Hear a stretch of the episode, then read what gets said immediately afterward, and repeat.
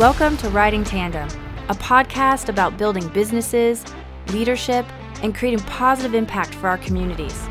I'm your host, Vivian Kavam, and I invite you to ride tandem with me as I have candid conversations with inspiring business owners, leaders, and experts who are building on their dreams and creating impact. Get ready to be encouraged and learn practical tactics to help us build successful businesses, become incredible leaders, and have positive ripple effect. Let's go. Hello, everyone. Welcome back to Riding Tandem. Today I have Elizabeth Pooley and her son Jack on the podcast today, which is super exciting. Elizabeth has over 30 years of experience as a small business owner. I'm going to guess Jack's not quite at 30 years worth of business experience, but I'm excited to hear what he has to say as well because he is involved in the business. And they both, I think, just know a lot about what it takes to achieve your dreams. And I think it's really cool that we have a mother son team to talk to today, which is going to be a really interesting perspective. But a little bit about Elizabeth. Um, she began her entrepreneurial journey at age 11. And I had to giggle about this a little bit because she sent over in her notes that it started at age 11 breeding and selling hamsters to buy basketball shoes. And on the one hand, I was like, that is the coolest thing ever. And then I'm going to throw out there for people who are like, no puppy mills and no hamster mills. I'm like, okay, let's not go there. Okay. Let's focus on the fact that she was being super ingenious at age 11. And I love that. And I also had hamsters. So I was like, man, I should have gotten hamster from her. So, Elizabeth also has been uh, motivated by creating things. And so, in her list here, she said creating things that are exciting, intriguing, beautiful, and peaceful things, which I'd like to know more about that for sure. But it's all been in an effort to bring comfort to herself and to those around her. And because of this, she's always had an eye on using her motivation for creating and how, eh, like thinking about ideas and how to bring those business ideas to life by like incorporating all those together. So, more on that, I think, for sure, coming up. But one of the things that came up here as we were just talking earlier and looking through notes before the show is that she realized that she always seemed to be thinking about whatever the business venture was, how to provide something to people. And um, so it's no surprise, I don't think, that it has led Elizabeth to having multiple businesses that are, revolve around people and customer service. We're going to be talking about current business, Square Donut, today. Um, so more on that, yummy donuts for sure. And she also has these other ones that she's done. And so jump in if I miss any of okay. your businesses, okay? But we have Ease Foliage and Flowers, mm-hmm. Pooley's Pumpkin Patch, Grinders Coffee, and I love that she put asterisks brief. so we'll have to talk more about that. Yes. Um, and then of course Square Donut. And there are other some cool things about Elizabeth is um, that she's also the author of a book. Yes. And Jack, were you part of authoring this book? No. Okay. So more on the book here, um, but the book is called From Scratch, and it's really a book for entrepreneurs. I think. Yes. I think even if you're a business owner getting started, thinking about getting started already eight years in, I think you could benefit from this book. I definitely think so. Yeah. Awesome. So we're going to talk about that in just a bit. But welcome, Elizabeth. Thank you. Welcome, Jack. Thank Thanks you for having us. Yeah, absolutely. Um, okay, so I think we have to start with the most obvious. How is it that, Jack, you're working with your mom and mom, Elizabeth, how is it that you're working with your son, Jack? Go for it, Jack. Tell the story. so, I have always worked for my parents all my life. We grew up on a farm, so you know, being told what to do and having a lot of daily chores that revolved around, um, you know, keeping the animals fed, mm. cleaning out the pens, all that stuff. So it's always been, you know, a good, healthy relationship in that regard. But um, I went off to college um, after I graduated high school with aspirations of leaving Bennington and Omaha and doing something else. Mm-hmm. But throughout my first semester, I realized that isn't something I want to do. I have to intercede here. Okay. Because Mama had a tough point with this. Did you? He went to NYU in Shanghai. Holy buckets. So not only was my only son going away to college, he was going out of the country. Yes. wow. Was that intentional? Yes. Okay. I wanted to I wanted to get out of Nebraska and go see go see the rest of the world. So yeah, some people go to like California. Yeah, yeah. I wanted I wanted to to go experience something very different. So and had you was. traveled out of country before? Nope. wow. Good for you. Yeah. So yeah, so I went there. I was planning on studying physics, mm-hmm. um, and I wanted to get into some sort of engineering slash design career for auto manufacturers. Mm-hmm. I can totally see how this is headed towards square donuts. So Definitely. but I realized that something that is something I didn't want to do as a career. I didn't want mm. to work for somebody else. Mm. I like the freedom of working for myself or in this case my mom. Mm-hmm. So I dropped out after my first semester and I came back home and my mom at the time was badgering me to go get at least a business degree. really, okay. And during this time, this is the beginning phases of her um, opening up Square Donut. So I told her, I don't want to go to college. I'll just learn everything from you along this this journey. What a compliment. Well, yes and no. I, I, I, I didn't know how to respond to that. I think my instincts kicked in, and I thought, instead of you know what was best for me, I was I was looking at him when he told me that, and I thought, oh my goodness, mm. you need to go work for many many other people. Mm. Yes, I can teach you a lot, but if you don't go work for other people, how are you going to know? Yeah, that kind of diversity of thought. So, in mm. service to my son and, and his education in life, I just thought that would be best for him. But after these conversations, obviously, he's my son, and I resigned to myself. that, okay. honey, you can, you know. Yeah. So. Uh, what, wa- what was your thinking with that though? Before you go further in the story, so because a, a moment ago you said you were trying to get as far away as you could. so I did. I got my I got my fix in. Okay. Um, I would still like to long term move out of Omaha, but uh, I thought you know growing a business and getting a career in a quote unquote self employed position mm-hmm. would be best for me. Mm-hmm. So I'm gonna ask a personal question here. yes, Are you employed by the company, or are you a partner, or how's the structure work? I am employed, by Employed. Square Donut. Okay, perfect, With hopefully me turning it over to him cool. someday with lots of asterisks. Yes. I mean, it's always interesting. I, I talk to a lot of business owners who go, you know, I'm hopeful if my kids want this, Yes. that I'm building a legacy. Yes. Um, because that, that is a type of legacy business where people are mm-hmm. like, I want this to be generational. And of course, there's always a caveat of, you know, maybe Jack decides that's not for him, maybe it mm-hmm. is, you know, and so there's a little risk there, but it, mm-hmm. you don't know. And you just got to strike out in some direction. Absolutely. And I think the most important thing for me that I struggle with in the mother son relationship in regard to being an entrepreneur is what's best for Jack. Taking my experiences, and you know this from your own story, your your experiences way into it.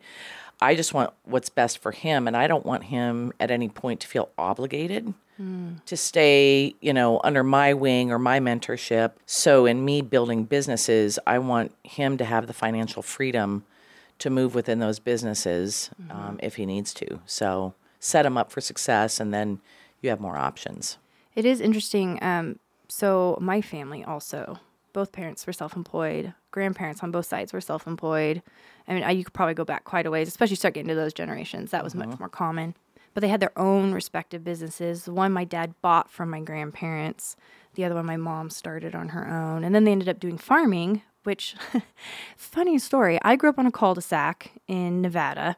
Moved to a farm when I was 16 uh, learned how to milk cows, raise chickens, sustainable egg, farmers markets. Awesome. But keep in mind, I was 16 when we moved, and, and I grew up on a cement asphalt cul-de-sac with some grass kind of thing. And, you know, we had a rabbit and a dog and a couple cats. But I joke now, like when I introduce myself, it's kind of a fun way to introduce myself. Like I'm a city kid who learned how to milk a cow, you know, and things like that. Right. But that entrepreneurial thing, like it, that thread was there through even the farming and the egg and the, the farmers markets and things like that. So also was always very involved in my parents' businesses. And one of the first big ventures was making change wallets for a for casinos because in Nevada that's industry is there. I remember Yeah. hearing that Yeah. your story. Uh, But my parents set that up for us. You know, like they made the opportunity available. Yeah. We weren't like, hmm, I'm 12. Let's make change wallets. My dad was like, I have a business proposition for you. Would you like to try this?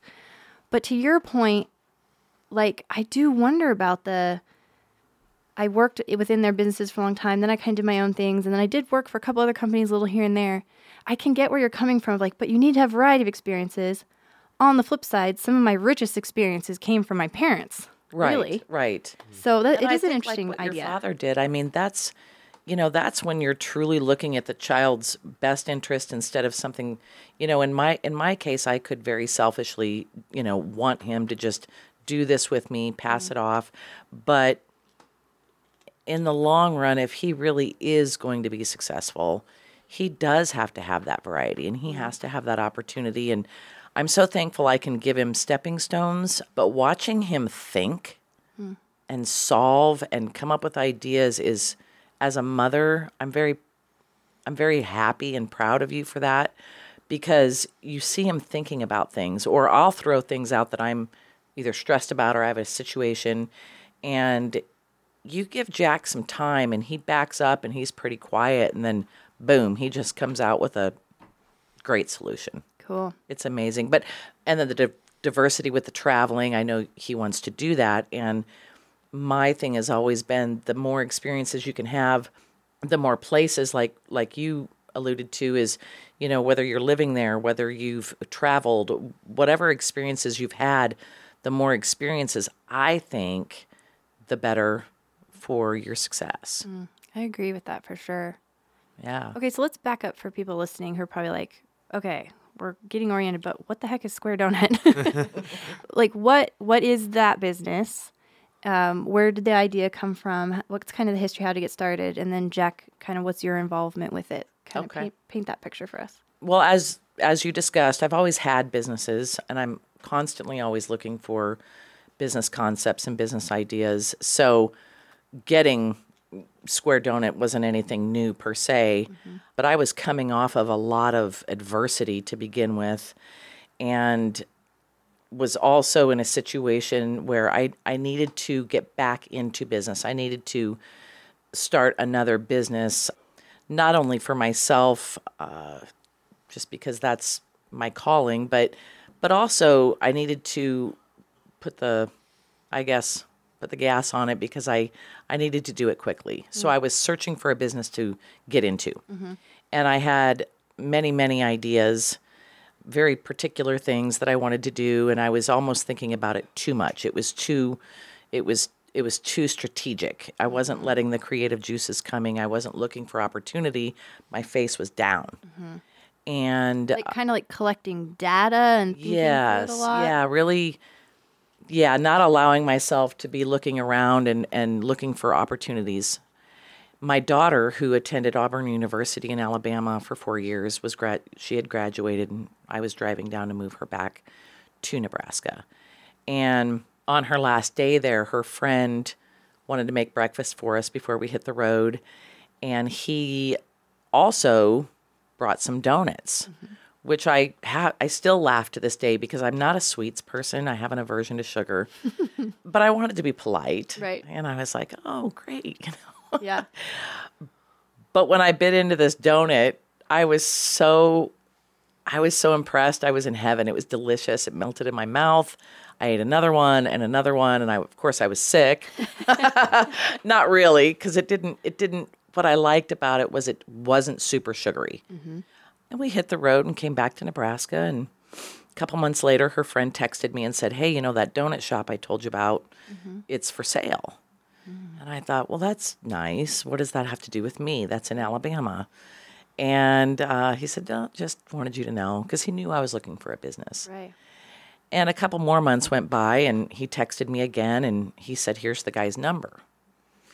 And I thought, okay. And I Yeah. still kind like, of nudge, paused and nudge, waited. like, yeah. I thought, I know restaurant business. I know what this person has to do to make these donuts. Mm. The early morning hours, the labor, the overnights. I want nothing to do with that. That is just not the direction I'm looking for. I mean, bakery, Honestly. res- like restaurant food, like you're saying in general, and then you had the bakery Yes, layer. I agree. Like I think bakery, and I go, holy buckets. That's Yes. you I- know, I don't 4 a.m. is like the middle of your day. Well, and I don't think a lot of people understand bakeries. Like in our case, they have three shifts. Mm. They have the night shift, the 3 a.m. shift, and then the 5:30 a.m. and we close at one. So Right. restaurants, you know, I know there's prep, Sure. But with a bakery, a lot of people don't understand that you're around the clock for your employees. Yeah, people don't think donut shop graveyard shift. Like Right. it goes through their right. head. And because our product's not frozen, it's Ah. fresh. We can't just, you know, Prep ahead. Yeah. So, but yeah, so I was kind of getting to the point where I was frustrated because I, I couldn't really, I wasn't feeling really comfortable with any ideas I had had. And so I just thought, you know what, I'll give this guy a call and just kind of see what's up. And gave him a phone call and we visited on the phone a little bit. And I ended up flying down there. I don't know why. Mm-hmm. I just flew down there. I love Have another donut. Yeah. so I met him and we chatted a little bit. And I really did go down there. I, I knew I didn't want to do this, but I also know enough as a business person that you really need to listen to opportunities and you need to listen to people. You need to see what's out there, even if they're not a good fit. So this turned into two or three visits. And everything, I guess, in me was saying no, no, no, no, no. But I kept getting these nudges. Hmm. And they were strong, strong vibes hmm. That, you know, you don't want to do this, but you really need to do this. Trust me, you know, God was just sending down the message. And as much as I fought it and fought it, it was, I was just taken over with, I've got to do this. I don't know what I'm doing, but I'm going to do it. I'm just going to blindly trust and jump in. Hmm. And so I kind of decided to do that and buy his business, but I knew it wasn't going to be the name. I was going to rebrand everything. So ultimately, I bought his his general recipes and his equipment, Okay. moved everything to Omaha, threw it in a storage unit, Wow. and then started the process. And then starting, you know, what what's my logo? What's my branding? What do I want this to look like? I'm in Omaha. What's my competition? All the mm-hmm. research started. So by when I had flown down there, I learned how to make these donuts in I think two or three nights. Okay. The whole business, the back end, the front end, the donuts, the decor, everything in three nights. I had an iPad, an iPhone, notepad. I was writing everything down because I, my attention, I, I can't. I'm not a classroom person. Yeah. I just want somebody to get to the point, teach me, and then I'll take it and I'll digest it and put it where it needs to go. Like long YouTube intros. I just can't do it. It's like just oh, tell me how to do it, I'll record it, and let's move on. yeah. So that's what happened. Everything was in a storage unit, and then I just started. So Jack, were you in the country then, or where were you in the story? At, at this time, I would have still been over in Shanghai. So what were you thinking from afar? So I she told me about it, but sh- she didn't really go into detail. I was mm-hmm. like, oh, well, Just uh, another business for yeah. mom. I was like, just another business. We'll, we'll see how this one plays out and stuff. So uh-huh. at the time, I didn't think too much of it. But when I got back and I got involved with it, I really, I really liked it. And I was like, this could, this could go somewhere. What is it you like about it? Because we're kind of hearing right now from you, Elizabeth. You're like, I kind of was like, no, resisting, but then decided I'm. I had the nudge. I, You see it and you go, I kind of like this. I got in, you know, I didn't have to go through all the negotiating and buying it and moving everything mm-hmm. up here, but just the just the building something from a ground from the ground up Mm-hmm. and the creative process that goes into designing a business and figuring out, you know, how it's going to operate and things like that. I I enjoyed that process. Yeah. So, It is fascinating. yes. And then, and I totally can understand the like wanting to do it again and again mm-hmm. and needing to. Mm-hmm. Yeah, there's lots of reasons to need to, but you know, the that's what they, you know, serial entrepreneurs and things you kind of laugh about. And it's funny, this episode's actually coming on the heels of just talking with another multi passionate entrepreneur. She's started multiple businesses totally unrelated.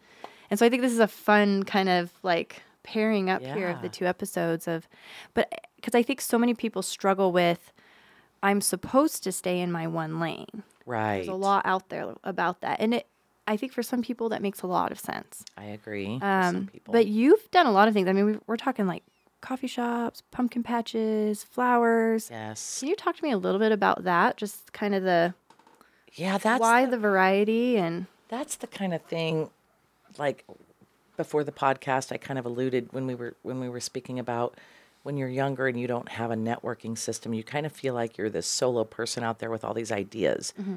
and i've always been that way these concepts just they just plague me i have concepts every day. Mm-hmm. and I love an- that you say plague me because oh. sometimes it does feel like a burden. It is. It is. You just everything you look at, you know, you could monetize, create, sell, mm-hmm. change somebody's lives. I mean, everything in every different category, and it's overwhelming. It's mm-hmm. exhausting being in my head, as I'm sure you've experienced. But um, with People have own definitely said, Vivian, you don't have to attach a dollar to everything. right, And I'm like, but it's so fun it is fun. It is fun. and also exhausting. it is. And so I I think my true passion is creating concepts. If I could create the concept, get a turnkey business going and sell it, ideally that's where I would be. Fascinating. Um, and I also know in creating these concepts, you know, you you really do have to get in there and and be the employee for a while. You have to learn all the positions. You have to get your knowledge of the business. And now I'm totally off track. no, that's right. We were just talking about all the different such businesses. a variety. Yeah yeah. concepts, Mm-hmm. just concepts, opportunity, if it looking up and not being inside that box. And I think that's what's frustrated. At least I know my like my mother. I have a lady that's passed that used to be my surrogate mother that I called my surrogate mother. Mm-hmm. It drove them nuts. I was always told, "Why can't you just get a nine to 5 Mm-hmm. Why can't you just do this? Why can't you just do that?"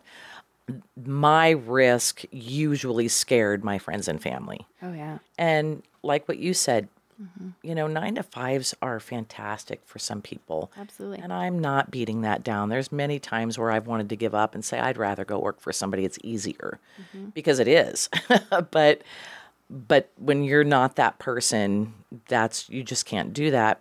So looking up and looking at all kinds of concepts, it could be a location where, hey, this location needs coffee, or, you know, this area needs some family event, or it, really is anything that I look at and how could I create something and then monetize. Yeah, and you know, it's just making me think a little bit of a when I first got started, well, my parents and then growing up, but my my first business. Mm-hmm. Gosh, I even have to back up on that. It actually wasn't my first business. I'm kind of thinking about like your hamster. Thing. Yeah. I'm like, actually, there were all these other ones like I've talked about before. But when we started our production company, it was an interesting thing because there was a lot of startup and there still is ecosystem in Omaha, but like Silicon Prairie News had really just come in um, around that time. Big Omaha was like a big. There was just a lot of kind of this like Silicon Esque. vibe Yeah. going on, and and not to say it isn't, but it, there was just kind of it was di- a little different then. And we started a production company, which is a service based business, a creative service based business. And I remember feeling like, oh, I'm not an entrepreneur because yes, we were starting a business, um, but we weren't a SaaS company or we weren't, you know, a big tech startup. And like this was the time when like Hudl was getting started and you know things like that. So those were kind of the people we were mixing with, the founders of those types of companies. And I'm looking at what we're doing, and then I'm looking at and I'm like, oh, they're entrepreneurs. We just are starting a business but I've walked that back quite a bit. And I think what you're saying, and it's making me connect dots again, is an entrepreneur sees a problem Yep. or a void to fill, and then they go, I can fill it. Right. Exactly. And that's literally like if you boil it all down, that's what we were all doing. And yet I had classified myself differently um, at that time. And then it was years later, I was like, no, like we're all doing the same thing. And just because I'm not selling software or a technology solution, or in your case, you're selling donuts, it's not, you know, a software or something like that. It's still an entrepreneur. It's still, you know, all that. So anyway, I was just kind of thinking through that a bit. It's really important that you made that point. And I would, I on my experience, I always felt intimidated because I didn't have a college degree. So I mm. thought, well, how can I be a business person? How can I be an entrepreneur? Mm-hmm. I don't have a college degree. Same. Well, then I did the same thing and walked myself backwards. And I thought, no, wait a minute. I, I've learned five times as much in life than I could ever get in a classroom. Mm. Now, that's not to say I can't gain knowledge in the classroom, and I will never knock that. I still think people need to get certain degrees or take certain classes to make their entrepreneurial jour- journey easier. and we all look at Jack. Yeah. Like I want him to take an accounting class just to get those, you mm-hmm. know, you can cut time in half from mm-hmm. my experiences. But but yeah, not to put yourself in a box. If your mind is that, you are that, regardless if you're on the the Fortune 500 scale or the small business scale. Mm-hmm. Yeah, that's really important for entrepreneurs to recognize in and themselves. And you're really in the same mindset mm-hmm. like you are solving really the same problems or mm-hmm. you're working through similar opportunities. The application just looks different, Exactly. or the scale might look different. Right. But right. I've had so many conversations with people who are operating in completely different worlds. And yet, when it comes down to it, we're like, oh, it's a relational issue. Like, you know, really in the end, or it's a time blocking. Like, it's the same thing in the end. And, and that's been really helpful for me to realize, too, of we're all just people trying to figure it out in the end. Um, some people have just figured out other things that I haven't yet. And so that's been an interesting revelation. There's a common denominator in entrepreneurs, and it really is persistence because it doesn't matter what the product is. It could be digital, it could be food, it could be media, what whatever the um, course is. You know, every entrepreneur is persistent, so it's it's really not about the product or the the actual business itself. It's how persistent is this person, and what are they going to do with it. Yeah. It's making me think. I have two thoughts. So, Jack, I want to talk here about like what your role is and what you're doing. Yep. Before we do that, though, I was just thinking about Elizabeth. So, my husband just struck out on his own, and he's always been employed. I know. I'm like, this is. I'm like, yes, this is so cool. Um, and we've kind of talked about that a little bit, you know. And he's like, I have so much to learn. I have so much to learn. And on the one hand, I'm like, yeah, you do. Like, there is so much to learn. And yet, as we have had conversations, the biggest thing I keep coming back down to is I'm like, you just have to want it. And yeah, that you, you need to learn this, or there might be an invoicing system or a tip uh-huh. or something. But end of the day, it's am I going to get up? Am I going to get it done? And then am I going to get up the next day and try it again? That's Precisely. kind of it. Like that's the that's the formula, you know. It- it is the formula, and it goes into uh, kind of the second formula is you always need to hire and surround yourself with people that are smarter than you. Mm-hmm. You'll you're not going to succeed if you don't because none of us know everything, yeah. and that wanting it is Mm-hmm. absolutely key. So speaking of surrounding ourselves by people who know so much, you've chosen to surround yourselves with each other. Yep. But Jack, you bring a very unique ingredient to this whole this whole venture. Tell us a little bit about like what you do and your day to day and how your role has either changed or expanded or what's it look like? So when we started Square Donut, my role, um, I just tagged along with my mom and soaked up all the information, and she kind of led the charge, and I was just there. And that moved into me for the first probably year and a half. I was in the kitchen almost every night, making the products, making sure everything went well with our staff, and basically just as an employee. And then I would say over the last year and a half, I have basically gone from an employee to more of a manager slash assistant slash consultant for my mom. So I would say nowadays, um, a lot of times whenever she has problems with the business or we need to streamline something or she just needs to bounce ideas off me on how to handle certain things, I'm just there to consult her and try to come up with a solution. And yeah, and that's that's where I'm at right now is just kind of a a manager role in the mm-hmm. business. He's very modest because he's also while he's spinning all these plates, he runs his own business. Oh, Yes. boy, this is businesses everywhere in this podcast. So, so uh, yeah, so he has a mobile detailing business, and um, oh my gosh, we need to talk. yeah, and he's very good at it. So, as his mother, when when he continues to to work at the shop and on the shop and about the shop of Square Donut with me, I have to remember that his business is very successful.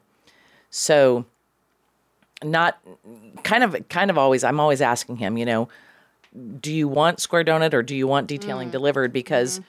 I don't want to limit him. Mm-hmm. Um, and Jack is smart businessman. Mm-hmm. He's going to go where the money is and not out of greed, but out of, you know, pursuing those things. And instead of trying to grasp the standard of life and survival mode, he wants to have a quality of life. And we know in today's culture, your whole mental and physical state is critical to your well being. And that quality of life is going to come through the vehicle of financial freedom. That's all there is to it. So Yeah. good for you, Jack. You've skipped ahead like 20 years. You mentioned a word in there, uh, consulting. Yes. It's consulting your mom. Yes. So talk to me a bit about that because this is an interesting thing. Um, I feel like I have done that with my parents, and I don't think they would mind me saying that. Very true.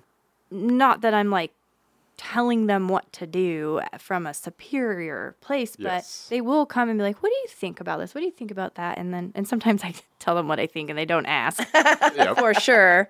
Um, but I have found it to be an interesting role to be in. It, it is definitely a very interesting role to play. And I would say, especially over the last three years with the pandemic and with having, you know, a few years in between our last business and this one, my mom has her viewpoint of every business she's had in the past and mm-hmm. especially with like her generation mm-hmm. versus now with this business it's new. You know we started during the pandemic.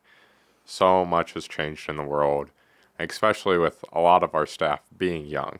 You know, I'm, I'm a lot of our, especially our kitchen staff right now is only a couple years plus or minus from my age.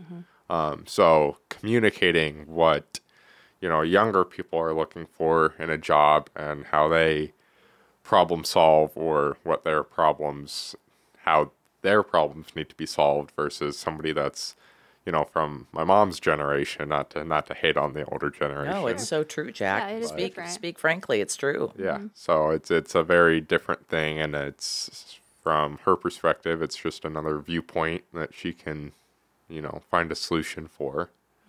Um, with yeah, That diversity of thought, you know, Yes. is huge. Actually, it's something that's come up with a lot of clients recently um, with their boards. Oh yeah. Is really, you know, trying to. Yeah. People throw around the word diversity a lot, and understandably so. Um, but a lot more is coming up too of just diversity of thought as well, and that age difference can often bring a diversity of thought. But it's not always age. Sometimes people just think in a different way. Yep. So I can see how that's such a value to the business to mm-hmm. have that. I think it's a it's a rare quality in today's culture. He's getting the perspective of my generation. He knows the perspective perspective from his generation. He's getting the perspective of an owner, operator, entrepreneur. He's mm-hmm. getting the perspective of employees, their needs, what they want, and it cre- it forces your mind to stay open, mm-hmm. objective, diplomatic. You, you have to have empathy and compassion Yeah, if you want to be successful with people. Mm-hmm. And at the end of the day, people are every in everything. So Jack's ability to do that and his calm disposition, I'm a spaz. his calm disposition and his reflection is very mature for his age, but it's also very necessary. And I think we can all learn from that type of personality. That's cool. Um, there are so many questions I could ask, but I do want to talk about your book too. And I feel like your book and the framework you have there can help guide some of our conversations. So I want to dive into your book a bit. And you have in there, I promised I would be sure to guide us through. There's kind of eight ingredients that you mm-hmm. cover in your book. And I want to have you walk us through the framework. But maybe before we do that, if you can just, you know, even briefly tell us, like, what was your motivation for just authorship to mm-hmm. begin with?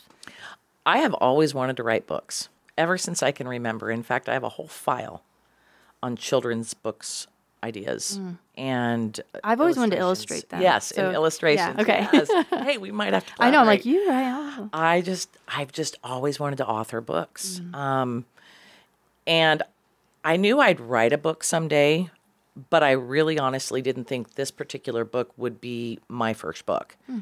And I was working, I was collaborating with another business owner, Carol Sprunk from Clout Coffee, Edge Magazine, Dine Magazine. She talk about an entrepreneur. She owns all these businesses. Let's then- get her on here. I know she's wonderful.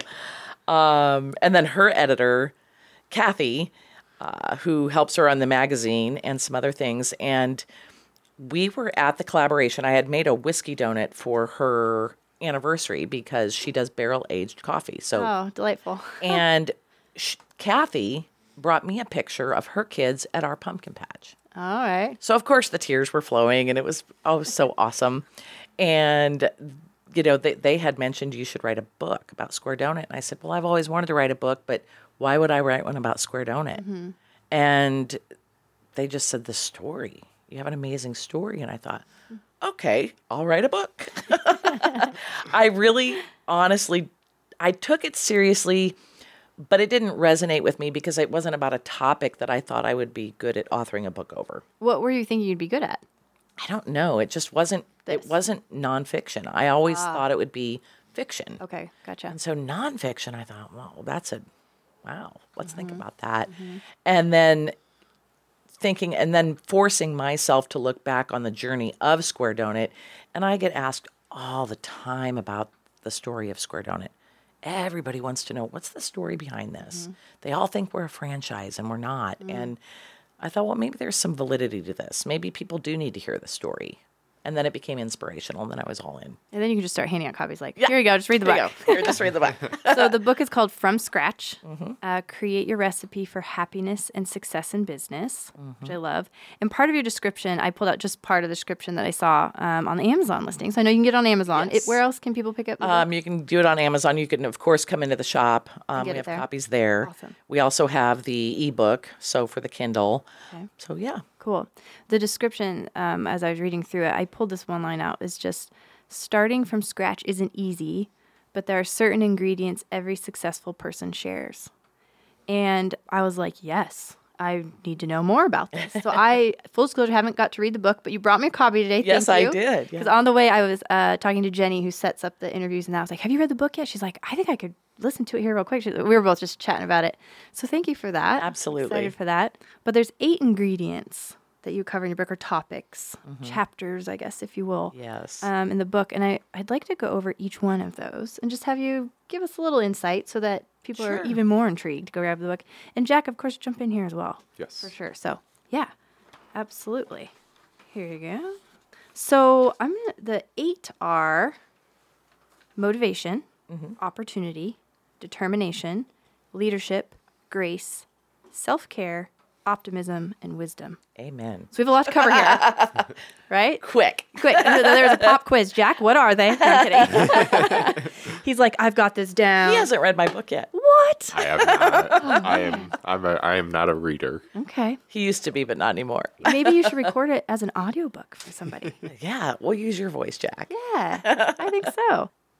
Jack, of course, jump in here too, though, because I think any of these topics, I'm sure you have, you both have stories. Yeah, and he's very uh, well aware of.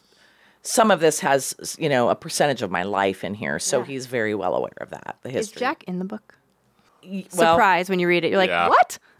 he's what, the dedication, of Oh, course. there you go. The Nice. dedication, but yeah, he's very familiar with the the family and the perf- personal and professional references. That's awesome. So yeah, So the first one's motivation. Mm-hmm. And I just had, I put a couple notes here, but just let you riff on it. But motivation, identify what you really want in life. yes, And I think that's so interesting because you were kind of talking about like, well, Jack, what do you really want in life? And are you chasing what you want? Is it quality of life? Is it, you know, like what is it? And you had suggested as well just this idea of kind of pre-visualizing, I guess I would call it. yes. So talk us through that motivation. So just your motivation, you know, what what what is what's moving you? Mm-hmm. What's what is your what is your whole motive for doing what you want to do? And thinking it really causes a lot of self-reflection, which mm-hmm. isn't always easy. And what motivated me was feelings, first of all. My childhood wasn't the most calm childhood. So as a child, you're always looking for whatever that peace is. And, you know, how do you quell these feelings or what, you know, what's normal, what's not? You're navigating all these emotions. So my motivation was to find peace, even though I wouldn't call it that at that age. Sure. Um, and then obviously, we didn't come from a lot of money. Hence the hamster story of why I had to buy my own basketball shoes. You know, and you see your mother struggle and you see that you can't have what other kids have, or you, you see the stress that a parent is going through, and you don't want to be like that. You're like, how can I be different? I'm going to be rich. Yeah. You know, that's going to solve everything, which, by the way, folks, it doesn't. But, you know, the thought, the motivation, where did it, where did it originate from? And that's what originated for me. You had mentioned in here too, um, in your notes, I'm not 100% if it's in the book, but just conceptualizing your idea of money and time and resources. Like if they weren't an issue, what would your dream look like? Oh, yes. I thought that was interesting Yes. because I'm more analytical in that I look at, um, I love to build business plans. I love to build financial models because I like the security of, I know if I pull this lever, this could happen. If I pull this lever, this could happen. I don't tend to look at the end goal. Like, how do I want to feel? Right. I'm more like, well, if we do this, we'll have this. If we have this result, Yeah. talk to me about that. Um, so you have a dream. In this case, I wanted a business. So I always look at the end result and work backwards. I never mm-hmm. start from what am I going to call it? What's I always start at the end. What does it look like if I if money were never an issue, if I was a billionaire Yeah. and I could do this? What would it look like? What would it feel like? I could visualize customers walking into in this case the donut shop what is that feeling? What do I what do I want the employees to feel? How do I want to feel? What does it look like? Now, if mm-hmm. that is it, and it costs them just say hypothetically a million dollars, mm-hmm. how do I get that same thing for this much money? Mm. And you start working backwards. So, to me, if you work backwards, you're not restrained by I can't afford it. I mm-hmm. can't do this. It's more like how can I do this? How can I afford this? Hey there, busy to the brim people. Are you feeling overwhelmed with your social media? Well, you're not alone. It's a common challenge in our digital world. Creating social content can be a tricky beast to tame for people like you and I. So, I'm popping into my own podcast to tell you that there is a solution, and it's called a social sidekick. This isn't just a typical social media content service. We offer a partnership through TandemWorks and our team to take your social media from overwhelming to extraordinary. Having a social sidekick is a game changer for your business. Imagine having a 12 month custom strategy tailored to your brand, content that's done for you that truly resonates with your audience, and growth tactics that actually work for Facebook, Instagram, and LinkedIn. With a social sidekick, you get more than just posts. We're very committed to that. You get a partnership. We're here to help manage your social media with a personal touch, ensuring your message is not just heard, but felt. So, if you're ready to take your social media from overwhelming to outstanding, I'd love for you to visit the website, thetandemworks.com slash social dash sidekick dash content dash creation. Don't worry, there's a link in the show notes. And you can discover there how a social sidekick can transform your digital presence. Let's make your digital presence as impactful as your business with a social sidekick, where we're amplifying your story one post at a time. where can I cut and where can I expand? What's going to have the most punch? Is it a piece of equipment that's going to produce a lot of production, or is it going to be the wow factor when the customers walk in? Where do I need to capture my immediate profit as fast as possible? Boom. It's the feeling in this case when the customers walk in and being prepared for when you open your doors the first day. You can't have not thought about how they come into the store. Mm-hmm. You can't afford to not think about the aesthetics, where they're standing. Are they comfortable? Is their elbow going to hit the Pepsi machine? Is their mm-hmm. kid going to trip over this? How's You- the bathroom feel? You know, A lot of people would argue m- with me about this, but if you can eliminate all those obstacles, you have the best chance of coming out of the chute winning. And the less I always I always think too, if a customer is going to complain about anything, what are they going to complain about? And I'm going to go down that list that. and I'm going to knock them all off. Mm-hmm. I'm going to knock every single one that I potentially can. I'm going to mm-hmm. knock that off. So to me, that end thought is just as um, strategic as the business plan, in my opinion. I could see that applying to the team too. Mm-hmm. Jack, I don't know if that ever plays in, but I'm just like, huh, that could be an interesting concept. Of like, how do I want the employees to feel? What experience do I want them to have? What What's their barriers? How do I knock them off before they happen? Like, what's the motivation for them? You know? And you can't solve them all. No. But but you have to try. Yep. And Jack knows even now, and he can attest to this.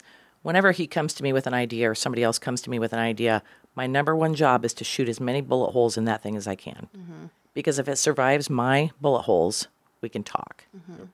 So let me let me find all the things that we would have barriers in. Let's talk about them, remove them. That's where your journey, your successful journey starts. Have you had any ideas that come to mind? I'm putting you on the spot totally here, but where you're like, yeah, that one made it through the bullet hole test. They're not like something like really impactful, but um, at least with my role in on it, it's been a lot of smaller changes over the course that we've been open.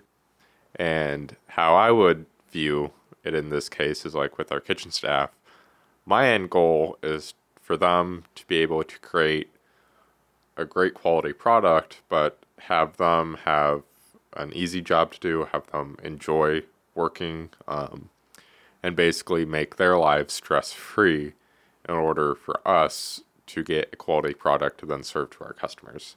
And a lot of that um, has been, well, we made our donuts this way, you know, when we opened. And I'll think of a solution. I'll be like, so, you know, how can how can I make that easier for my head baker? Mm-hmm. You know, what can we do to save him time so that he's instead of working a ten hour shift, he's working an eight hour shift. And I'll bring that to my mom, and she'll be like, well, there's this, this, this, and this. And then I'll find a solution to make it work with her criteria for it. And yeah, over time, it's we've made some strides. Yeah, I think it's been very successful. Yeah. Now that we've figured out each other's kind of approach. Yep. Mm-hmm. Yeah. I have a solution to make that easier. Would you What's like that? What is it? Well, if we had triangle donuts, you would eliminate one whole side. Yep. So the head baker would be like, one less side to make. Yep. Yeah. we might shoot some holes in that one. Oh, the that's whole hilarious. rebrand. You're but right. You were talking, I'm like, huh, more efficient. What about less sides? so talk to me too about opportunity. Achieve your goals faster. A lot of that, I think a, a lot of people, when they put themselves in that box, I have to be like nine to five, or I have to go to school, or I have to do this, or we, we, we all come with a core set of beliefs that obviously we, we got from our parents or our experiences. It takes a lot to get out of that box and look up. Mm-hmm. And when you look at something, you have to, it, it's very intentional and it, it's a learned skill and it takes a lot of work, but you have to look at that opportunity. You have to look at things through the eyes of the business or monet, you know, monetizing that. So mm-hmm. if you look at a piece of land, and you're like, wow, they want a lot of money for that. Da, da, da. Wait a minute. Mm-hmm. That would make a really great whatever or you you you have to look up and you have to be able to receive these opportunities. You don't have to do anything with them. But if you're too pessimistic about looking at opportunities that could make your quality of life better, give you that that vehicle of um, finances where you can go and help other people, you're really limiting yourself. So a lot of people get in that box, that compartment, and I don't do that. I I just it's the daydreamer, it's the the visionary in me, it's all those entrepreneurial things that I'm sure you experience where it could be driving around, you could be having a conversation and something hits you. I am constantly receiving opportunities in my brain. It's what we do with those opportunities. But if you don't look up and y- get rid of that, you know, that negative block, you're not going to see the opportunities, and that's that's sad for That- anybody, whether it's a business, a relationship, mm. a, a, a children, family, home. That's applicable to anything. I would say for sure. And that's actually an area I struggle in. Um, and people often be surprised when I say that because, like, man, you're such a idea person surprised, and all that. that is when I have worked hard on. I have a scarcity mindset. Like deep down at the core, I I'm just gonna own that, raise my hand, be the first to say it. Like I have definitely trained myself out of that to a large degree. And so to to give myself a little credit, I think I probably am not as much I think maybe I am really looking for opportunities, but because I knew that at- one time I didn't. Right. Uh, I still go back to that kind of inner child, right? And I'm like, "Oh, you're you're a scared person or whatever." Right. But so I'm like, man, this is a great little therapy session here that I'm like remembering all these things. My motivator. motivator. It is. But the opportunity, it is a fun thing. And I do love, like, I'm like, oh, and then this, and then oh, and then this. And Yeah. so it's there. But I think that's such a great reminder that it does play into all of life. It really does. different areas. Um, and I'm even thinking about that with my, I mentioned my husband just struck out on his own. And I can feel the triggers of, oh, be cautious there, oh, be cautious there. And then I'm like, no, no, no, no. no. We're in a new mindset now. Like, this is an opportunity. And it, so it's an ah. interesting little struggle, I think, especially when you start something over. Yes. And, and there's been a little bit of that in my life just recently because he's starting over. yes. And in my life, I feel pretty secure to take risks and all that stuff. But to kind of like start over and again, it's been a really interesting ride the past two, three months. That ma- two things that makes me think about a an opportunity when I apply it to parenting. Parents out there know it's hard. You're exhausted. You're tired. You're this. You're that. We could go on for weeks. We could write a book on that. On that.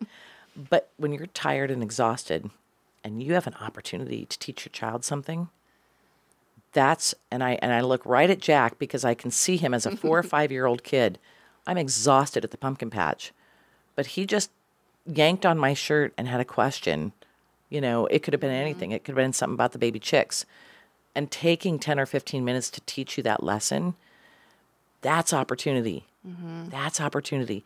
And then when you said starting all over, when the people read my book and they see all the adversity I've been through at well, when was how old was I when I started Square Donut? 50. Uh, Yeah, 50. Starting all over at 50. Yeah. That's scary. Mm-hmm. That's scary. It is. I mean, you know, and people sometimes don't want to say that because there's like, you know, age discrimination and whatnot. But it is scary. Like my husband's 45, and you know, someone the other day said, "Wow, I commend, you know, I commend that." And I was like, "You're right." It is. They is. said that. I was like, "You're right." and I'm you don't know said that. till you are that age. I mean, people will be like, "Oh, you know," and even I, the the diehard optimist, there as we age, there are, you know, there is criteria where I think I should be at certain benchmarks. But starting over, Mm-hmm. It's it can be scary if you let it take over. Yeah, for mm. sure. okay, so that leads really well into determination. Never give up. That's always been my motto. Always. Since I can even remember, don't ever give up. Exclamation point, exclamation point, exclamation point. Because, and I don't mean, I don't mean in situations where if you're in an unhealthy situation, walking away. Mm-hmm. That's not giving up. That's being smart. Um, that's self, you know, you're, you're, it's self, you- you- you're taking care of yourself. I just mean if you're after a goal and you get knocked down by a softball, don't don't stay there. Um, then you get knocked down by a rock. Keep going because if you're not if you're not willing to take on this adversity and get knocked down, you're not going to succeed. You absolutely have to fail in order to succeed. There's no success ever. I would love somebody to name one. one success story that hasn't involved adversity and failure. Mm-hmm. Don't give up. Don't Have give there up. been times where you're like, that that was too big of a blow? I'm not sure if I'm going to get back up. Oh, girl. Hundreds of times. Hundreds. Yeah. I I've always I've always said I'm that I don't know if your generation remembers this, but the um the blow up clown that has sand in the bottom. When we were little Yeah, kids, we blew him up. yeah. Mm-hmm. You'd punch him and he'd come back up. Put my face on that. That's me. Yeah. And it just makes me even more determined to prove people wrong. I could I can see that for sure. And there's like certain personalities I think that are sort of wired that way. And it might be the fight or flight situation that we talk about in today's culture, but use that in a positive way. Mm-hmm. Yeah. Yeah. I remember uh, losing my production company business, and there was there was that piece of like, oh my gosh, I'm a total failure. On the flip side, I was like, but I knew I had walked out of a, a frankly dangerous situation at that point. And also, there was that piece of me that's like, "You're not taking me down. Like, Yes. I'm gonna figure out how to, you know, keep this going. You know, all that. So that determination for sure. It's key. What about talk to me about the leadership piece and lead toward a common goal? Yeah. And I'm curious how you've been leading your team, like with the back of house things, but then also your leadership just as like starting the business and owning the business, you know, and, and being the the CEO. Do you call yourself mm. a CEO or is there titles, roles, or do you just kind of just owner and founder of this founder. particular business. yeah, yeah. Talk about leadership a little bit, especially as you're, you know, you're somewhat partnering, you're leading the back of house team, like I think um, I'll start with you know my my um, definition of leadership and see how it's affected you and uh, if it has at all, Jack. But in leadership to me, you you can have bosses all day long. Um, some you like, some you don't like. But leadership, in my opinion, is a little different than being a boss. So you can have a boss who's telling you when to clock in, when to clock out. Your apron might be wrinkled, whatever. But who's actually leading you? And the the divide that I like to cross in my leadership is there's human beings that are working for me. Yes, they're employees, and at the end of the day, I will do what's best for the business. But these are people. They go home, they have lives, they have children, they have families, they have health. Let's let's be real honest. Employees aren't going to stay with you for their whole life. I mean, that'd be No, great. dang it. Dang it. If I could get that, Jenny, I'd write another your book. ears. Right. we know to some extent, especially in our industry, they're going to move on. Mm-hmm. What when they walk out that door for the last time, what do they think of me? Mm. What did I how did I affect their life? So in society, if we want it to get better, in my opinion, again, we have to breed positive, good vibes. What did I teach them? How did I make them feel? Did they learn anything? Maybe it was good or you know, again, good or bad. How how can I lead these people while they're under my wing? Um, respect them, listen to them, build them up, make them not falsely feel important. Listen to their ideas. You never know what's going to come of that. And most often than not, I see an employee who has a major weakness or an insecurity or a flaw. Well, you know what I'm going to do? I'm going to leadership that right out of them. um, if it's an insecurity, then I will go in with grace and patience and tolerance, and I will I will lead to that weakness or that fear to build them up, to give them that confidence, and to get them to be independent and then interdependent. So my team has to work as a team. If I can't get them to be independent, they'll never work with the team Sure. and be interdependent. That helps the customers, the product, me, Jack, all the other coworkers. My leadership looks different than a lot of people's. Um, it's it doesn't always benefit me in the workplace, but I will say that my employees on several occasions have said, "I've learned so much for you, from you. Thank you." Um, they've remembered something about me, and and a couple of them maybe not so good things, and that's okay too. I'm not here to blow hot air up, eh, you know, any in- into anyone, but uh, I am I am realistic, but I'm also I want to build people up in general. Yeah. And you know, uh, you say, because I hear leaders, there's various levels of leaders and quality of leaders who will say, you know, yeah, but if, you know, the benefit and the business and all that. And I, I think this is a bit what you're alluding to as well. Is like, okay, so maybe you can't one degree tie it to the benefit of your business, but there's benefit at least of the third, fourth degree That's in that they're a it. great citizen Yes, right? And we need great citizens in order to have great businesses, at least two, three, four degrees out. Yes. Um, and you just need good people to come in and buy your donuts for one thing, right? But healthy people, this sounds kind of funny. Healthy people buy donuts, okay? right, right. I know. yeah, I hear. I hear what you're saying. You I'm reading between mean? the lines. like yeah. people who are, i- you know, in a good mood or want to bring a good mood to someone or whatever. Like those, those are your people who are going to come in and purchase, or just that's the neighbor that your brick and mortar is sitting next to. If they are good people, that helps your brick and mortar be good people. Like I just really believe in that a ton. Of if we do lift those people up around us, even if it's not having this direct bottom line like to my business, I fully believe that it is having a direct bottom line impact. happy people are going to attract happy people. Mm-hmm. And I don't know how, I mean, like I said, Jack's a lot calmer than I am. His disposition is different. He's seen my leadership style. I know he, he does believe to some degree that I'm too soft in some areas, but I'm also very rough. Yes. All right, tell us more. Yeah. So, uh, I would say with with my mom, she she's great, but she her leadership is far more emotionally charged than mine. Um, I do care about our employees, of course, and I do want them to grow in our business and learn and live a happy life. But historically, my mom has always been far more personal with them, and um, and that's great. and our employees love it, especially the ones who have stuck around. And I would say the people who have benefited the most from it are people who we have hired who probably we didn't have the highest expectations of when we hired them.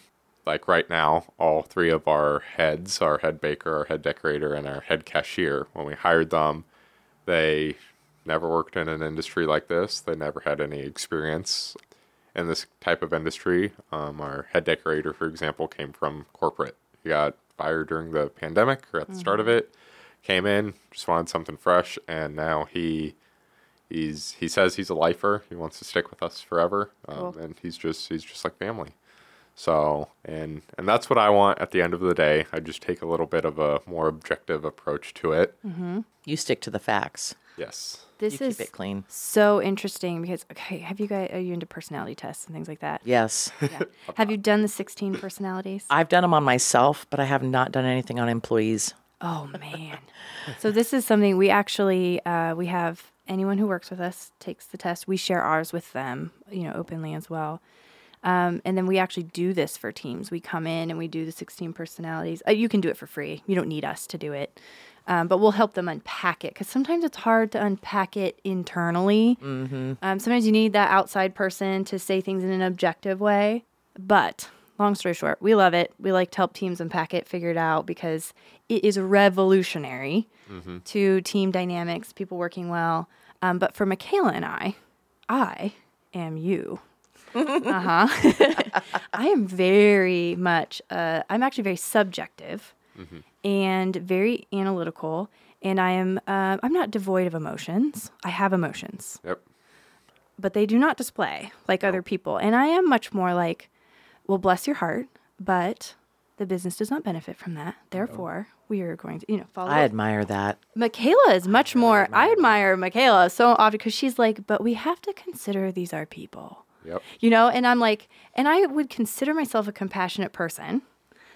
But on the flip side, when I look at our styles and way of handling things, she is much more like, oh, it's going to work out. Like, let's just give it a little more room. And I'm like, three strikes. All right. You know, like we have three strike rule for, no, we- there's no three strike rule, by the way. Um, but I, I have a more of a tendency that way.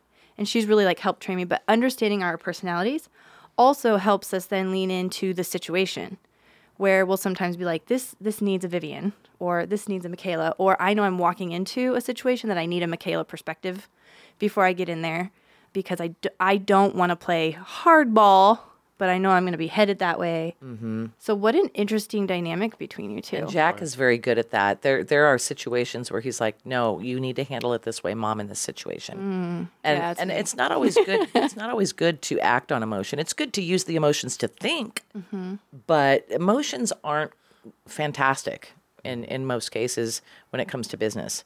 So that balance is phenomenal. Yeah, I agree. I, I think it's a magical balance to have. And so I can recognize that because I think that's how Michaela and I are as well. Yeah. So, yeah, for sure. Okay, let's talk a bit about, um, speaking of, grace Yes. and accepting Yes. mistakes moving forward. And also, I, I don't uh, haven't read the chapter yet, but I'm just thinking like grace on ourselves for our personalities. Like we were just talking about, like I have to give myself grace too, and also recognize like I do have the best intentions for our team, and I I do genuinely not in like a weird way, but I do love them. Mm-hmm. But sometimes my way of doing that is a little more abrupt, you might say. I have to give myself grace for that. I think that's often overlooked, both in employees and with ourselves, because with I, I sit here and I think of what I tell employees and, and my kids. If you don't make mistakes, you're not learning. Mm-hmm. I really, I- I say this loosely, but I don't care if you drop a whole tray of donuts. Did you learn something? Do you know how to correct it? Do you feel bad? yeah, Let's move on. Let's not live there. right. Let's not berate somebody. Sometimes you have to make those mistakes to get the jitters out. So I encourage mistakes with grace. I think my biggest hurdle for me was grace with myself. I'm a perfectionist, and that is not a strength. Hmm. I, I will preach that till the day I die. It's not a strength. It can be debilitating. I don't, now I know it doesn't have to be perfect. You can work as much as you can to get it as close as you can, but then you have to be okay with that. You also have to have enough sense to look behind you and see how far you've come. And I was always, don't look behind me, don't look behind me because you're going to see something and you're going to stop. Your whole oh. momentum's going to stop. And in some cases, that's true. But having the grace to forgive yourself and not be perfect, having the grace to step back and and do what you need to do for your own self, you know, you have to preserve yourself. You have to take care of yourself and not apologizing for it, not feeling guilty. You have to extend that grace to yourself and others. You just Yeah. do. It's part of the equation. What's your take on that from your perspective? Yeah, I would agree. Um, I think a lot of times the way, like, I wrap it into how I train employees, and I want them to make mistakes mm-hmm. because it is a great opportunity to learn. And especially, we've had employees in the past who have a lot of anxiety about making mistakes. Oh, for sure. And when they do, you know, I, I tell them it, it doesn't matter. At the end of the day, it's a donut. Yeah. A donut doesn't affect your life. It's not heart surgery. no, no, you're not. Nobody's dying. Not to discount the amazing donuts. true. and delicious. Yes. absolutely but true. you know, if Yeah. you if you mess up an entire tray of donuts, oh well. Mm-hmm. Life goes on. We'll make more donuts tomorrow. Right. It does. It doesn't matter at the end of the day. Um, and that's that's been my approach to to relieve our our staff and give them grace and, and working. I think that's huge and a really healthy way to approach a team. Um, so I definitely commend that. It's uh, when we coach and mentor other business owners or managers sometimes on teams. That is one of the things. Um, but I would say, especially with owners, they have a hard time letting go um, because they do know. They have done. They do have the background and they know a mistake's going to happen. And they may even be benevolent about a mistake, but they're like, why make the mistake when we don't have to? Kind of thing. You know, and Michaela tells a story about uh, working for her brother uh, who owns a bar, restaurant. He actually owns other things as well, but he had her doing like the liquor ordering and she ordered way too much. She didn't, you know, you know, know or whatever. And it ended up being a quite sizable um, dollar amount Oof. that got, you know, touched that. But end of the day, he was like, glad you made a decision, put you in that position, and we're gonna, you know, they figured it out. They're gonna roll with it. And you know that some business owners would look at them and be like, never, you know. But she references that to this day as a huge uh, experience. And one that we talk to other business owners a lot about is like, you know, go ahead and let give them some parameters if you want, give them a budget, but let them make a decision. And and it probably won't be the decision you made, um, would have made, but, But it it's teaches them how to solve it, or it teaches them why that wasn't a good decision. Mm-hmm. They learn. That's a great example. Yeah. It and really so is. giving grace to yourself as the owner to say I was okay with that, and giving grace to the employee and grace, you know, like to the whole thing is it's not always comfortable, no, but it is necessary. definitely not. Yeah. All right, we've got three more here. So, um, you talk about self care. Help yourself first. I was kind of curious. Take this any direction you want, but I was looking through your notes and I was thinking about you mentioned adversity as being a big factor in your journey. And yet, the concepts that you come up with for your businesses are largely centered around these like feel good concepts. Mm-hmm. Like you were saying, the experience and how they feel. How do you maintain that, especially in moments where you don't feel great? If you're not, you're not I feeling preach great, a like lot. self care, and then yeah, but you're like, I'm making a great experience. I'm like, how are you balancing that or juggling it? Maybe is a better word. I wasn't. I can say this now with very little emotion because it's a it's I'm I'm removed now. I've I've I've fixed some things. There there was a point where Square Donut the the, the journey of Square Donut it, it took a very it took my health, yeah, my physical, my mental, my whole well-being. It, it I don't even know how to say this without scaring people, but there was a, there was a point where I didn't know if I was going to make it. yeah, And when you go to the doctor, or you're in the ER room for exhaustion. Um, Jack took me to the to the doctor once um, because I thought I had broken my ribs, and it wasn't that. It was it was stress. wow, You wake, w- w- at least with me, with my kids, looking at them, going, "Okay, Elizabeth, you need to ask yourself: Is Square Donut as important as your children? Because it's killing you. right, It's literally killing you. As you look at a one star review, hmm. and you juggle with why am I so concerned with making these customers happy and making this business a success, or do I want to be here for my children? And in what capacity at this point am I there for them? I'm not even healthy. mentally or physically. So I'm preaching to everybody, employees, I'm making sure everybody's taking their time off. Are you drinking water? Are you eating? Taking a break?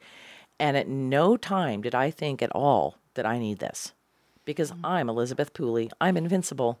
That clown is going to come back up and I'm going to prove to the world. Well, when you can't walk up your steps at night and you end up in the ER, you realize you're not invincible. Mm-hmm. And it's so true. The cliche is so true. If you do not take care of yourself, you will not be able to take care of anybody else. And I didn't want to die over a donut shop. Yeah. It just came to perspective. And, and, and on that journey, I had to stop, you know, and I had to forgive myself and I had to simplify all the processes eat when I'm hungry, sleep when I'm tired. If you do not feel like doing something today, just don't do it. Mm-hmm. Give yourself that grace. Self care is also not always pleasurable. Self care sometimes is exercising, sometimes it's eating right, sometimes it's it, the taking care of yourself doesn't always, it's not always enjoyable, but it's necessary. Mm-hmm. And I think I always felt guilty if I did anything like that. And oh, I had to get over that. I still struggle with that today, but I apologize a lot less. Yeah. that is huge. And um, did not have the chest pain, but do remember waking up and just being like, I'm a early riser and my brain is going first thing in the morning.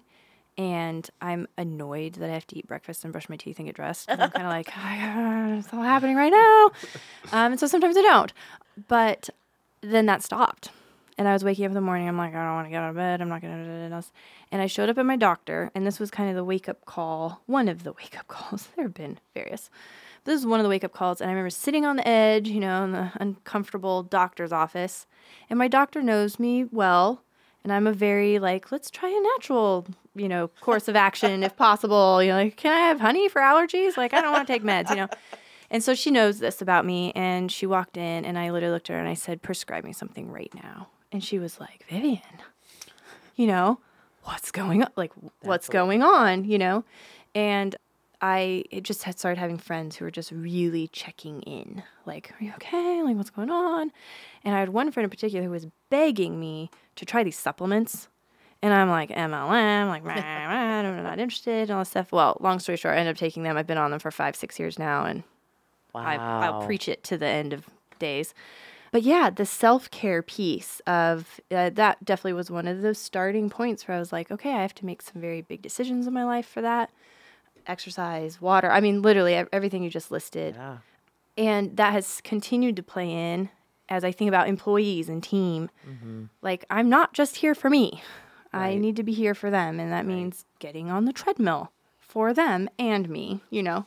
It's so is- true. I like a good run, but And circling back around to how we were talking about personalities, and you're, you said you're, you're analytical and you're this and that. We almost have to get that way in defense of our self care. So you being able to acknowledge a situation, have compassion for that person, but you're not you're not wallowing there. You're mm-hmm. moving on and doing that for yourself and saying, "Okay, I've got this. I need to take care of this." And no, I'm not going to apologize to any of you. I'm just Yeah. going to take care of myself. yeah. I, I think that's important. That that trait's very important when it comes to self care. Glad. Yeah. when I first got my 16 personalities um, profile back and I read through it, I sent Michaela an apology letter. Oh, I literally was Wow. like, "Is this me?" and she, I was like, "Cause I'm like, this is me." And she wrote back. She was like, "She goes, "I actually, I don't see a lot of these things." Where, so it's interesting the things we tell ourselves because we know ourselves so well, mm-hmm. but we have to remember the give the grace, and because of self care, like, like I am. What I tell people is I'm a well adjusted, what mm-hmm. my you know personality type is. So and we and I think also we tend to see in others what we see in ourselves. totally, So we really have to, you know, correct ourselves a lot. yeah. So Okay, we're going to dive into two here just because, you know, optimism and wisdom. So, optimism, harness positivity to combat defeat. I'm like, mm-hmm. man, we've just been talking about all this. so good." Yeah. and wisdom, share your knowledge to help others. And so interesting, even just between your dynamic with each other, Yeah. sharing your wisdom with each other, and being here on this podcast, just sharing your wisdom is absolutely. huge. But talk me through those two there optimism and wisdom. I don't know. I don't know why I am. I, I am just. I always have been a diehard optimist. I don't know if it's because at such a little age there was so many things, um, there was so much trauma that you're in survival mode, and when you go into survival mode, I don't I don't think you have a choice but to survive. Right. So so so there's I think from that came the optimism. And I, I can't explain that to this day, but I, I I'm an internal optimist. Um, doesn't mean I don't get depressed or whatever, but I will always try and look at everything in the good. What is one good thing I can take away from something bad? Or what is one good thing that can come out of this situation? Let's turn this around.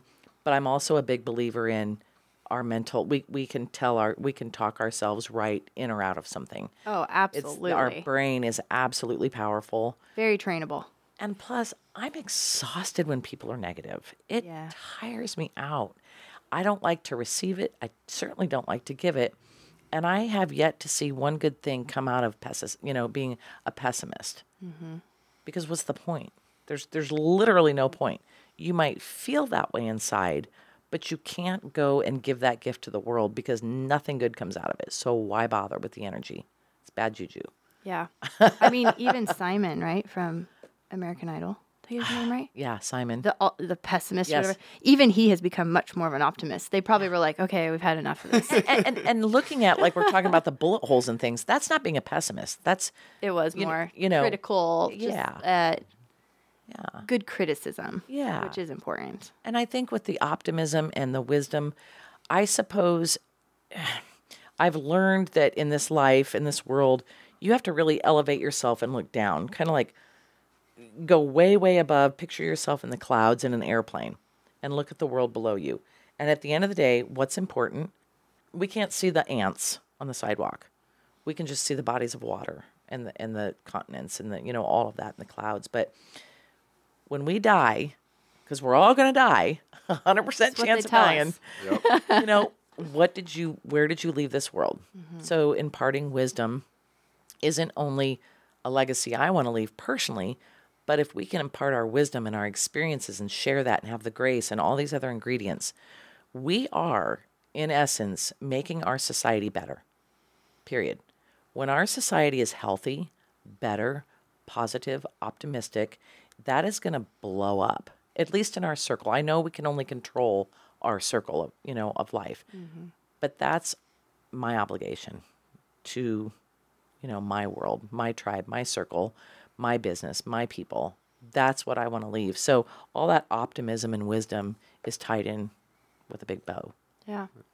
What's been kind of your take on that? With So I I would say I'm more of a carefree optimist versus my mom's more of a calculated optimist. oh, okay, this surprises me. Mm-hmm. Yeah. I felt like you were very calculated. now I'm like confused. I I am the type of person where, you know, I would say, what's the worst that can happen? So you might as well do it.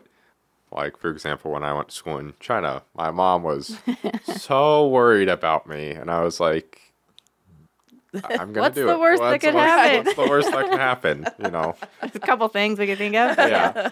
But yeah, so that for me, it's like, you know, if you, like what my mom said, if you zoom out, people get caught up on a lot of little things. And it's like, you might as well just go and do it. Because if it fails, you can always go back to square one 99% of the time.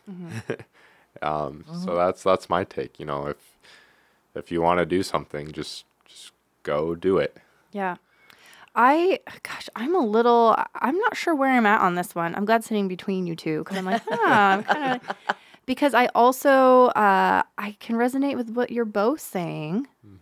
And then I also think, um, gosh, not to be a downer. I feel like now I'm being pessimistic, but um, I'm trying not to be. I'm just like, let's think about this. I feel like that has changed for me with age oh yeah where I still feel very much like what you're saying of like, what's the worst, Kevin? I can always go back. Flip side, I am starting to have these strange feelings of like, but I can't go all the way back. Yeah. Um, and so, not to like put holes into either one of what you're saying, but this is an interesting concept, right? Because you need, I think, in entrepreneurism, you do need that mindset of like, what's the worst can happen? I just got to step out, take the risk, see, you know. Be. On the flip side, I'm like, huh, I got to be a little more calculated because how many times do I get to go back. And I think You that, know? I don't that's like what you said about me being more calculated. He's older now, he's in his 20s. Mm-hmm. He's seeing that part of me. Whereas when I was his age, pff, I had no fear. Interesting. Whatever, you know, we could do whatever. I don't really care. Right. But at, now that he's an adult and looking at me and my optimism, it is a little, A little different. calc- it's kind of like our risk tolerance changes as we age. And That's fair. and like with with her, um, when she had her health problems and stuff, she was so focused on making sure the shop is okay. At that point, I was like, who cares about the shop? We have employees. What the worst that happens is they mess up the donuts and a customer gets mad. That is not worth your own personal health. Um, you know, the the shop's not going to catch on fire and burn down. Like, And I think too, it helps me balance now the perspective of my customers. yep. You know, I was so hyper vigilant on that, uh, just crazy great hospitality, which I am, and is still my motivator. But the if I get a one star review or if somebody complains, I now look at it as they have no idea what I've sacrificed for this business. Mm-hmm. Zero. Right. So what is their opinion? So matter? their opinion, and although I take it into account and see if it's something we can fix, I mm-hmm. no longer fixate on it.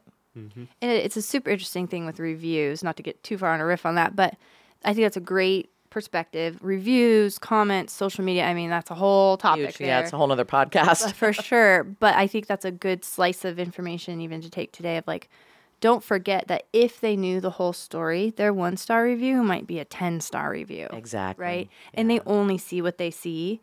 And so that is their reality, and they're entitled to their reality and what they saw. Yep. But do remember they didn't see the whole picture. And we can always counter back with, well, they should think about that, you know? But no, I I agree with not their you. responsibility either. Their view so, is here, Yeah. and rightly so. Hundred percent. Yeah. And Yeah. if they did know, it might be a very different story. Yeah. I like to at least think that it might be a different story. Just like we teach our front of the house cashiers, I've always told the cashiers, you these aren't just customers; these are human beings. Mm-hmm. If they walk in and they're in a bad mood, you don't know what. Did they just get off a phone call? Did they just get diagnosed with cancer? Mm-hmm. Right. Mm-hmm. Did their dog die? Are they getting a divorce? Did they lose a child? Don't judge them. Right. If they're in a crappy mood, just embrace it. Give them a smile and see if you make you can make their day better for five minutes. it is a fun challenge. Yeah. So Okay, friends. So the book, Mm-hmm. From Scratch Create Your Recipe for Happiness and Success in Business. yes, Get on Amazon. You can go into the store. We'll put a link for Amazon for sure. great. Are there certain social media if people want to follow you and find out more? Are there certain on- ones you like? everyone. We're on Facebook, Instagram, and Twitter. I'm not really super active on Twitter. Okay. Um, our our industry is more specific to Facebook and Instagram. Sure. And we have a website, um, squaredonutomaha.com. Donut is D O N U T. Okay. Um, so yeah, all those platforms, and our shop is uh, 158th and Maple In Omaha, in, in Omaha. Yep, it's it's in front. We have an international airport. We do. So if someone wants to fly in, I mean, I hear you flew for other states for these donuts. Yes. So Yes. Yeah. So yeah, we have, and we are the only shop. Um, we've got a du- couple different concepts, new businesses we're working on, but those are a little far out. And our focus right now is Square Donut. So are you going to get calls of like, can we have a franchise? I've already got. Oh, I've had those since 2020. really. and I it, I it makes me very proud. But you have to be really organized to go down that journey, and I'm not quite there yet. I'm a, we're gonna probably open up some more locations, but franchise is a bigger word. For sure. So Yeah, and a very different model. For yeah, Sure. yeah. Okay, well, follow on social media. We'll make sure that there's handles, you know, in there. I'm sure that you will admire and crave because the donuts are beautiful as well. Like they're cool. Yeah, we didn't even talk about the donuts. They're Yeah. awesome. Yeah, they the taste phenomenal. donuts are cool looking, and so like that food's always fun to follow on social. So do that for sure. And then located in Omaha, Nebraska. yeah. Um, all right, we always wrap up with some rapid fire questions. Shoot. Shoot them at you. okay, here we go. Um, what do you think is the biggest misconception about owning a business? That it's easy And it and, And you're it- rich. and you're rich and life is just carefree. It's it's not. Um, None of it.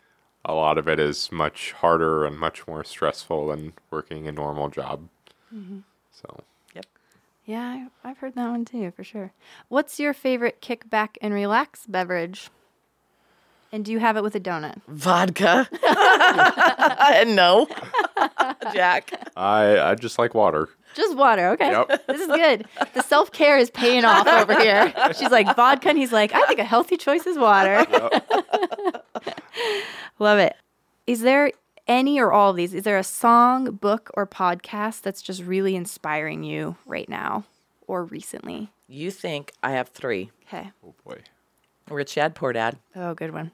Well, depending on the topic. Mm-hmm. Unreasonable Hospitality. Mm-hmm. And The Seven Habits by Stephen Covey. Nice. One Minute Manager, I'll throw that in there too. Oh yeah. Those are my Those are some good ones. I haven't read all of them, but I've read a couple of them. Big time. Uh, right now, I don't have any. No? No. It's all right. Do you have a music genre you like? I feel like usually back of house, kitchens, there's usually something jamming on there. We our our kitchen is pretty diverse when it comes to music. We have everybody who likes things from like gangster rap all the way to country. Nice. So it's it's a mix It's kind of everything. rotated around It's a a little Motley bit. Crue. Yep. yeah. If you perform well, you get to choose the next song. um, what excites you the most about the future? For me, it's creating an opportunity or a lifestyle for my children that I did not have. Cool. Um, I would say just the opportunity and the freedom to do the things that I want to do with my life. Yeah, it's cool. I love this double perspective, Yeah. generational family. It's been super, super wild and cool. What is something that people often get wrong about you? That I'm an extrovert. Mm. Not in any form or fashion of the word. Everyone thinks I'm the extrovert too. No, Total introvert. total introvert. Yeah, don't. I go like this. Yep. I hide. I'm like, this was fun. You exhausted. me." Um, I would say people think that I actually enjoy making donuts. I do not. oh, fair. Yeah. Like, actually, I loathe making donuts. Yes. We hire people for that now. All right, last one here. What do you think business owners can do to make the world a better place? Care and give back when they can. I would say that and just be genuine. I think there's not a lot, but the businesses that are, you know, for lack of a better word, scummy or disingenuine, um, really bring a lot of other businesses down. I agree. Be authentic. Yeah. Whatever you're, whatever it is, just be authentic. Yeah, Own it. I love it. Well, thanks for coming on here and being authentic. Yes. Well, thanks for having Appreciate us. it This so was a much. It's awesome. So again, one more time with because it's the title. Yeah. From scratch, create your recipe for happiness and success in business. I hope you sell a million copies because Thank of this you. podcast. Thank you. We're not quite to a million visitor or listeners, so I'm not sure, but I haven't even promoted it yet, so it's still in its infancy of promotion. oh, so first promotion. Thank you. Love it. Um, I'm excited to read it. So thanks for bringing a copy in. Absolutely. And thanks for just both being here and bringing such great perspective. I just think it's hugely valuable. And to your point, you know, that ingredient there of just making sure you share that wisdom. So yeah, we appreciate absolutely. that a lot. Yeah, thanks, Vivian. All right.